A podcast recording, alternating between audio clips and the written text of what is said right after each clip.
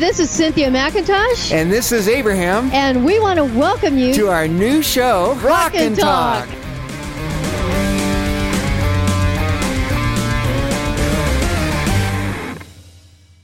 Hey, welcome everybody to the new Rock and Talk show. This is Cynthia, your life coach, artist development specialist from Success with McIntosh. And I'm here with my wonderful co-host, Abraham. Hi, Abraham. How you doing? Hey, good. Hi, everybody. You know, Cynthia, it cursed me. We're going to have to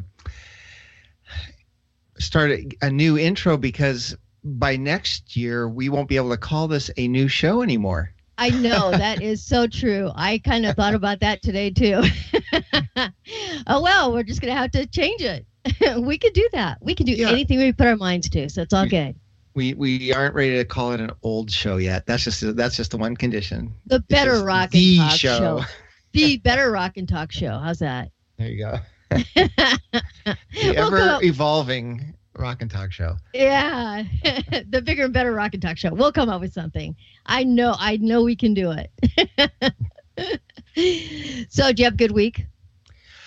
It was quite eventful. I'm not sure where to begin in trying to detail it out, but I would call it good. It was full of life. Oh, well, that's good. How about yours? That is a good week. Hectic. Very hectic, but it's all good because you know what? I am taking off on Saturday morning and going on my first vacation in 30 years. I decided I'm doing it. That's amazing, seeing that you're only 29 years old. I don't even remember when I was 29 years. I know, right? 29 and holding. I know. No kidding. No, but anyway, I'm excited. I had some relatives talk to me, and they said, you know, you really do need a break. I said, yeah, I know, but I can't. I don't have the time. They said, we're doing it. So I'm doing it. Great. That's great. It was kind of, if they let me think about it too much, I wouldn't have done it. So they just didn't let me think. They just made me do it.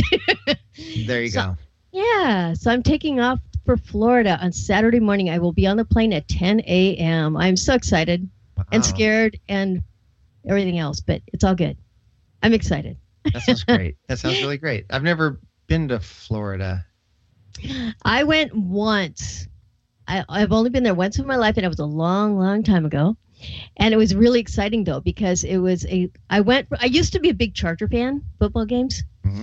And the Chargers went to the playoffs, and they played the Miami Dolphins. And so it was a really big game, so I had to go. I had to see the game.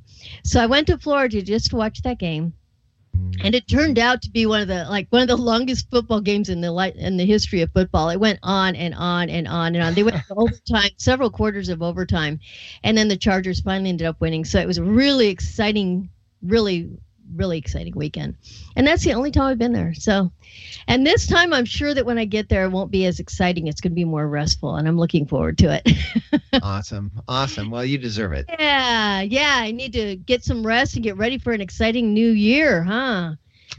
Yeah. We're going to have a big year next year. 2018. Wow. I know. It's going to be an awesome year. I'm excited. What's your big plan for the year? What's your big goal? Oh, my big goal. I'm finally going to get my album out. I was researching the best month to release it. I'm planning all around that, and I will announce it.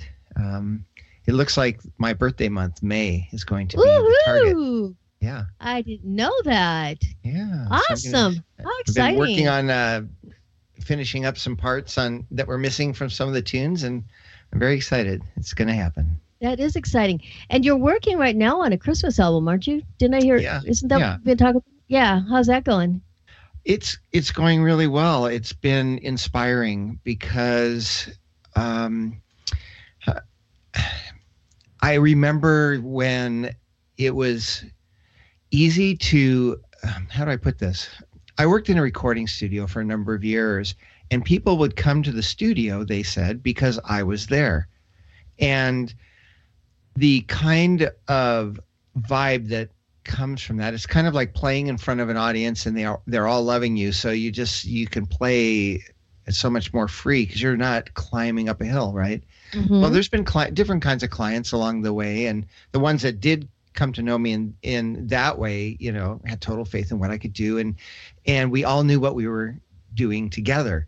Then then there was a more sparse time when the industry had changed. And so I was working with people who didn't know me in that same way. It was always like that first dance and a little clumsy. Then the project's over and another first dance. And well, so this is, I'm working with a gifted soprano who, you know, we've known each other since college, and we just are on the same page. And as I'm working on each piece, she notices every little nuance, even little tiny things hidden in the mix. And she goes, wow, I like what you did there. And I even forgot, and I didn't even hear I had done it anymore, but it's, she's really embracing all of it. And it reminds me of how it used to be. Yeah. Because she does know me and she does believe in what it is I do. And it's been wonderful. So through that, it's been inspiring me further along in renewing my first love and doing the music that I do. It's just been awesome. Oh, that's wonderful. That's exciting. Yeah. It's always fun when you're working with people and you don't have to prove yourself because you're already there and you can just enjoy doing what you're doing and enjoy each other's work. You have respect for her, she has respect for you, and you're not having to try and gain that respect because it's a new person. Yeah. Yeah, there's just always that comfort, you know, of just being able to be yourself and work. Yeah. And some people, of course, that can happen almost, you know, instantly with certain people. You just happen to be on the same page, and then there's others where there's just, I guess, people, you know, they bring their own thing into the environment, and sometimes those things clash. Sometimes they do, you know, what is it? Iron sharpening iron. So there's some sparks flying, but the process of that actually ends up creating and producing something that you, neither of you could do without that conflict. So it's all good. You just, you know, you go with it. I'm just enjoying this second youth. Is what it feels like. It's been great. Awesome. And when are you going to be done with that project? Well, when she started her last project last year with another performing artist, and I was involved with that. And she began at one year and finished at the next. And I was hoping we would work on this until we had it ready for this Christmas, but she comes from out of state. So she makes special trips down to LA and to work together, and then goes back.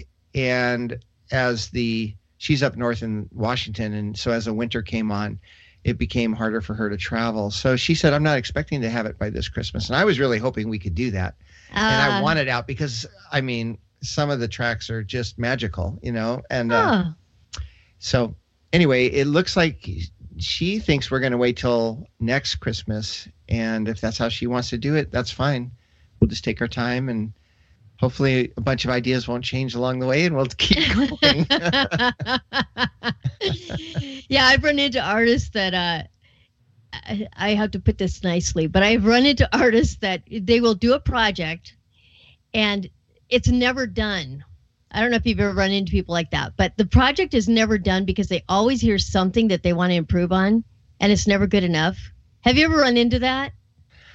I worked with somebody who spent 6 hours straight on a vocal track, and it was grueling. And then the next day she comes back and she said, I don't like any of it. Let's do it again.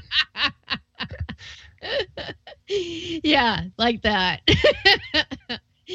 Yeah, it can be, sometimes it's almost getting, if you're going to be too much of a perfectionist, it almost makes it so you don't get anywhere. And it is hard. It's really hard. I've been there, done that. I remember a composition professor when we were, it was an orchestration class, and he warned us. He said, beware of the masterpiece syndrome.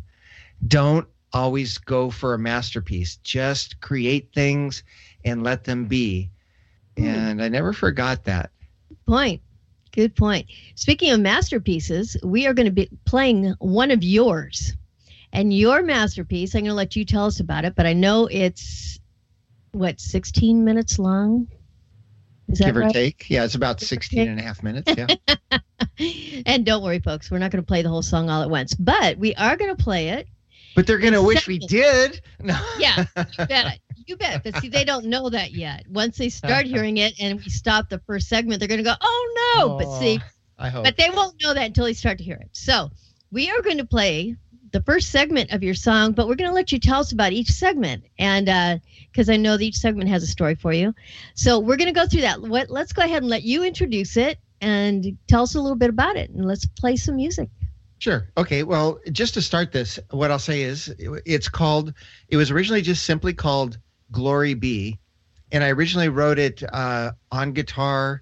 The first time I ever recorded it, I did a couple guitar tracks, just two acoustics, you know, like a left and right playing the same thing. And then I added a 12 string and I just put a few vocals on it with a little bit of harmony.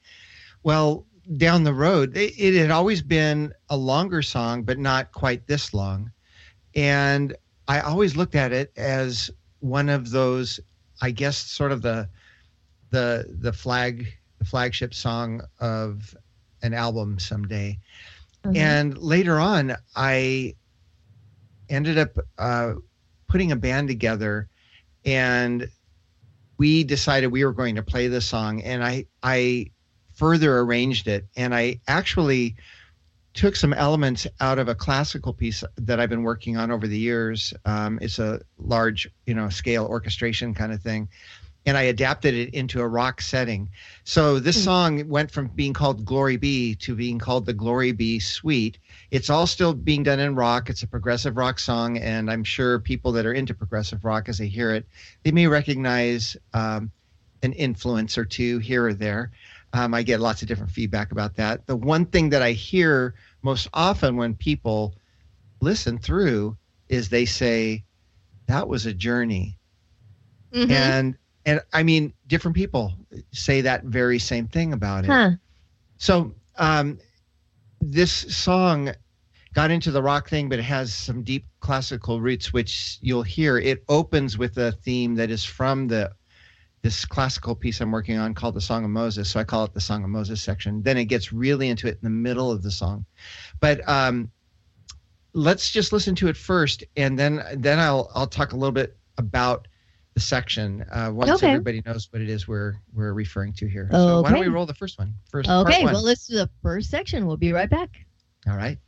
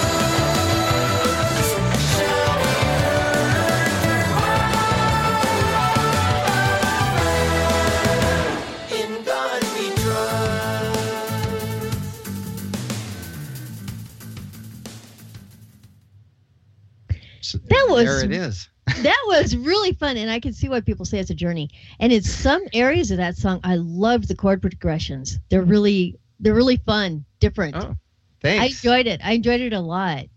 Thanks. That's really fun. And just think, that's just the first third of the tune. I know, and I was just going to say, it sounds so different by the end from how it starts. You just really take us all. It is a journey. I can really see why people would say that.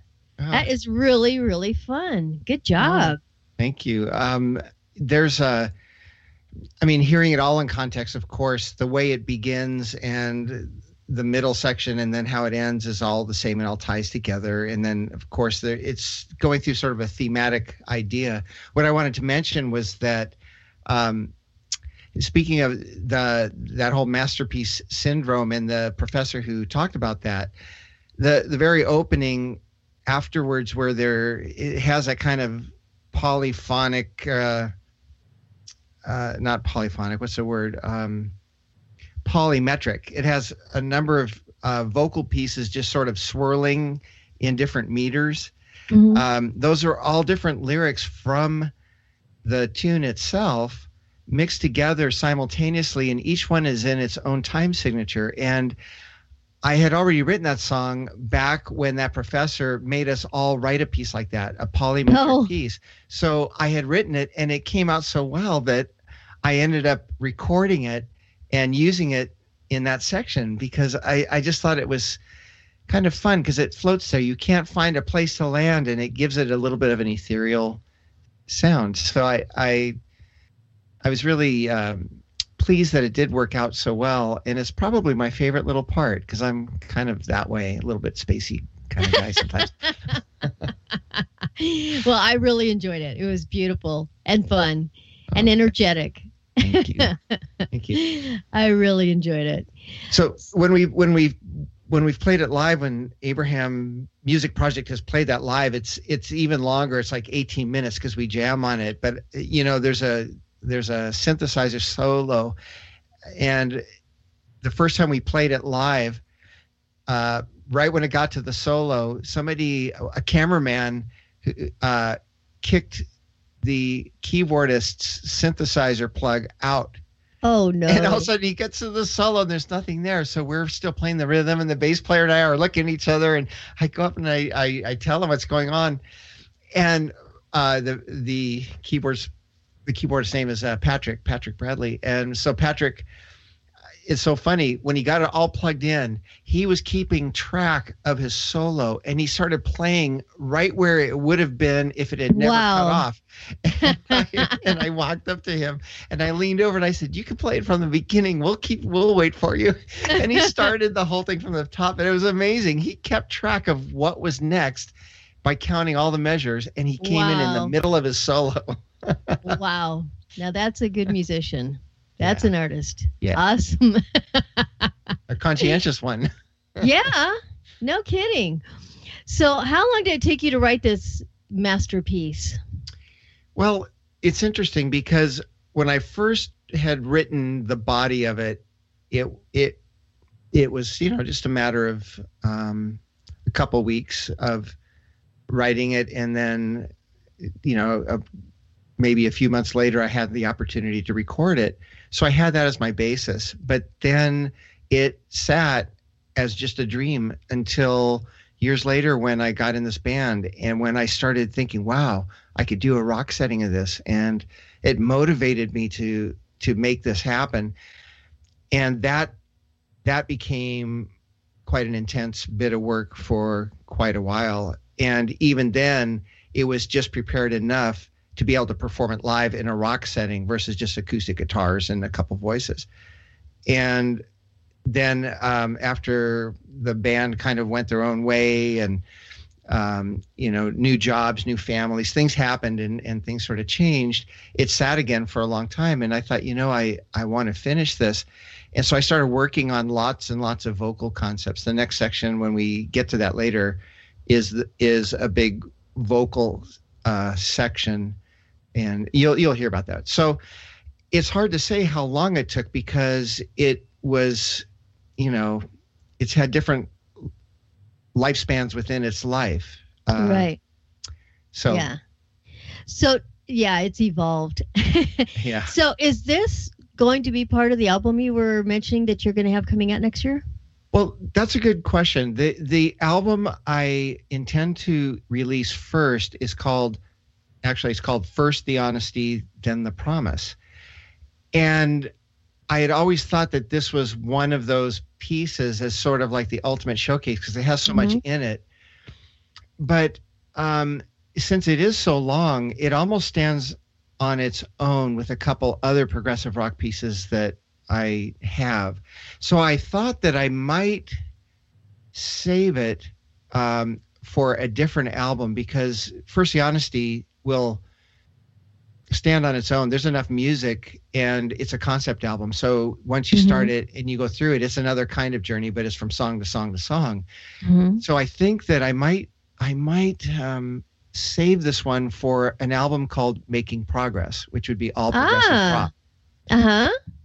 So, and I have about 4 albums worth of stuff that is all different from each other. I kind of fantasize about doing one of just all my favorite cover songs called Under the Covers. So, and I've recorded some of those. I recorded a number of those as well. And then I have instrumental things, and I thought a lot of it began as just solo guitar type things, and that's grown into like maybe a rhythm section and then playing guitar instrumentals on it or things like that. And I thought, and that album was always intended to be called Solitude's Fortune, and mostly guitar solo things. Now, I know you've done a lot of music that has kind of a 60s vibe to it, 50s, 60s vibe to it. 60s and 70s is usually what people say, because the Beatles influence is in there, and then the 70s rock is sort of, when I was in my rock heyday was in the 70s. I was in a rock band, and you know. And you've written some of your own music that has that same sound to it. Are you intending on putting together any albums with that kind of music? You know, that's a good question. You have some really fun music that you've written that's in that kind of a, that has that feel to it. Straight ahead, yeah. Like, Hey, You Come Back From My Heart, are you thinking of that? You've got quite a few of them, actually, but yeah. But, you know, the interesting thing is an upcoming generation that's like new music listeners, to them, this older stuff is new to them because they've never heard it before. And it was interesting, especially a song like that, which is so four on the floor, rock, kind of your 50s, 60s rock feel, and straight ahead.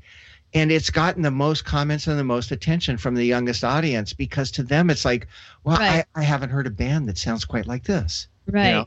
Right. So who knows? I think we talked about this one of our other shows. I mentioned a friend of mine had said there's no timestamp on good music. So I'm not saying my music's all that good, but I'm just saying it encourages me not to prejudge it, but just let people judge it, you know. And some people are going to like it, some people may not. I mean, everybody has their thing, right? Right. Well, let's see. Do you want to go ahead and play a second section of that song? Tell us a little bit about it and then play that. Sure. This is going to come up into the Song of Moses section. And I think I'll just let that happen. And then I can talk about how the Song of Moses came about. Okay. It's an interesting, fun story. Yeah? Okay. All right. Well, then let's listen to part 2, and we'll be right back with all of you. Great.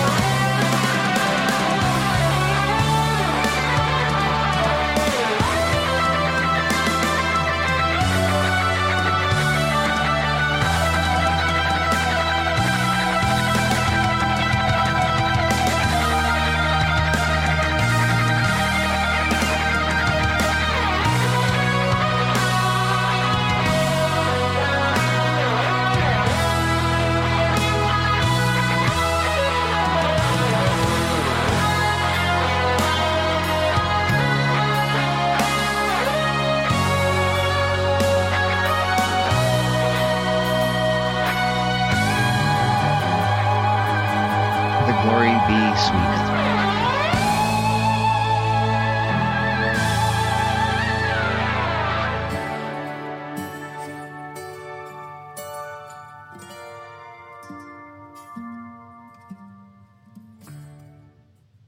There it is. And we were just listening to the Glory B Suite by our wonderful co-host Abraham from the Abraham Music Project. And this was Section 2. And you were going to give us the story about how Section 2 came about, a little bit of story about it. And again, it just takes you all over the place. It's just got all kinds of different feels. It's one minute you're feeling one way, and the next minute you're feeling another. It's beautiful. Oh, thanks. Well, the bulk of this particular section is from another piece I'm working on called The Song of Moses. Oh. And it's all based on a King James version from Exodus. I think it's chapter 18. And, you know, this section, who is like unto thee, O Lord, among the gods? Who is like unto thee, glorious in praises, doing wonders? You know, and it grew into this, what I think is probably some of the most epic kind of music that I've ever had come through me. And the story behind the Song of Moses is what's really interesting. And I don't know how many, you know, what people listening and their convictions or not, but you know, when this came out of a time in my life where I was praying and seeking God and asking him, what would you have me do? I'll do anything. Just tell me what to do. What would that be? And I was very involved with music at the time. So, you know, I'm thinking, I'll just do anything. I don't really care what it is. And a thought came to me, Song of Moses. And I thought, nah, that's just me. Because, you know, Song of Moses, me a musician, nah. So I thought, okay, that can't be God's voice. So, Lord, I'll give you another chance. What is it that you really want me to do? What is it that you would have me do? And this time I'm going to take this big fat Bible and I'm going to stick my hand in it. I'm going to flip it open. So I just grab it, with my left hand. You did do that finger pointer. And I grabbed it and I pull it open. And it says, and Moses sang this song from Exodus. And I went, oh, come on. I said, okay. So I close it again. I go, okay, Lord. Now, really, seriously, what is it that you would want me to do? And so I thought, okay, I got to avoid the front section of the Old Testament. I'm going to reach into the back. So I grab all the way to the New Testament, and I just grab my fingers. I whip it open. I'm in Revelation. And they sang the Song of Moses before the throne. I went, okay, well, that's just part of it. So then I said, okay, well, Lord, you know, I don't have a means to record this. I used to work at a music store, and I had access to, like, string synthesizers and things like that. But, you know, if you want me to do this, you're going to have to supply the means. So I was still working in a recording studio at the time, and I'm in the studio, and this friend who was a worship musician, her name was Laurel Bowles. Laurel had this state-of-the-art synthesizer that I was jealous of that she had bought, and I'd come from an electronic music background, and I knew that she had this thing, right? So she calls me out of the blue after I said, Lord, you have to help. She says, hey, Abraham, listen, I'm going on vacation. I'm leaving town for a couple weeks, and I wondered if you would care to babysit, take care of my baby, meaning her big synthesizer that she had got. And I was like, oh, okay, Lord. So I said, sure. So I take it. And as it turns out, in the studio for those particular 2 weeks, there was a big gap with no bookings. Fancy that. So here I am alone in the studio with this state-of-the-art new Oberheim Matrix synthesizer and not much to do. Must be God's will.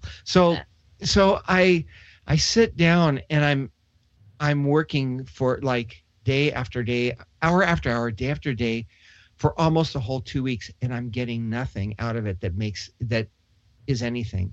And I thought, okay, Lord, if you want to write this music, you're going to have to do that part too. And so then I'm looking at the lyrics. I had typed out from the scriptures. I had typed out that, you know, a page. And so I'm looking at, I put my hand on the synthesizer, and it begins, I will sing unto the Lord, for he hath triumphed gloriously. The horse and his rider he has thrown into the sea. Mm-hmm. Because it's after, you know, Moses is running and they got chased across the Red Sea and all that stuff happens to Pharaoh. So I'm looking at it and I'm not really thinking, I'm reading it. I have my hand and I started playing this melody that went to that. I will sing unto the Lord. And I'm playing this thing and I went, wow. And then parts started coming out and I ended up writing this whole beginning to the Song of Moses that was like, unlike any music I'd ever not only ever written, but ever imagined I would be able to write. It was much more than I'd ever thought. And that's what got the whole thing going. And then after those 2 weeks were up, whenever I had a chance, I would sit at the piano or something like that. And I would just work on different parts of it. And I had all this stuff on all kinds of pages. I used to actually write with pencil, you know, write out the music and do all that stuff. So I have all these different pages and all these different notes and things like that. And coincidentally, this one thing, although I recorded many parts of it with like kind of a classical orchestration using samplers and things like that, this section that ended up in the Glory B Suite with a choir, since I never had a choir at the time, this never was put down in any way. I only had the music written and that was it. So the first time I ever recorded this section was for the Glory B Suite. And I love it so much as a rock setting that I'm really tempted to move from even doing a classical orchestration into doing it more like a classical rockestration, you know? But anyway, so that's the story behind this section, and it's very special to me on lots of levels. Yes, that's amazing. And so what choir did you use for that piece? You know, thanks to modern technology. Okay, it's a mix of me doing all the parts, and then the really super high parts, I actually sang, and I think I sang in an octave lower, and then I used a pitch corrector. Did you really? But on top of that, here's the wonder of technology, is I have this sampler, or how would I put it? There's a company called East West, and they make a lot of fantastic like orchestral sounds, and they have this thing called the Symphonic Choir. Well, the Symphonic Choir has, which I've never heard of before, because samples in the past and up until this day, and I don't know anybody else doing this, but you could have like, they would sample real choirs and they say, okay, everybody sing ooh, and the choir would sing ooh together. And let's sing ah together. So you could get choir samples doing oohs and ahs and ums and ohs and ohs. But what these folks have done is they developed a technology that allows you to type in words, and it causes the sample choir to articulate those very words. So I actually typed in the lyrics of this particular section and then just played all the chords in, or did all the parts. And the sampler made the choir sing the actual words, not just vowels, not just oohs and ahs, but sing it. And I mixed it with my voice in order to get that big, big sound, and also have enough articulation from the human voice to define the words and have the thickness of the choir at the body of it. And I was just so tickled and so pleased that I was able to do that and save the expense of a big recording session with a choir and having to rehearse them all. I could see a big orchestra doing that piece. It has that feel to it, for sure. Yeah, it's meant to be there. Yeah, it's a big piece. Thank you. Okay, well, now we have to listen to the third part. Okay. We just have to. So we are going to listen to the last part, and then you can tell us all about it. And we'll be right back after this. Okay, wait. Before we do, I got to hold you for 1 second. We're coming out of that big section, and it's going down into a quiet section. And there's something that happens emotionally, I'm told, when you go from that big, big sound to this next part. And two people not knowing each other in a completely different times responded to this one section coming up. It won't have the same impact because we've been already lowered from that other emotional place, but it brought both of them to tears. And I don't think I've ever written anything that has brought anyone to tears before. So that's what's coming up, and nobody's going to be bawling over it because it's out of context. I guess you had to listen to part 2 and 3 then. Someday. Okay, we're going to listen to part 3 and we'll be right back. Here we go.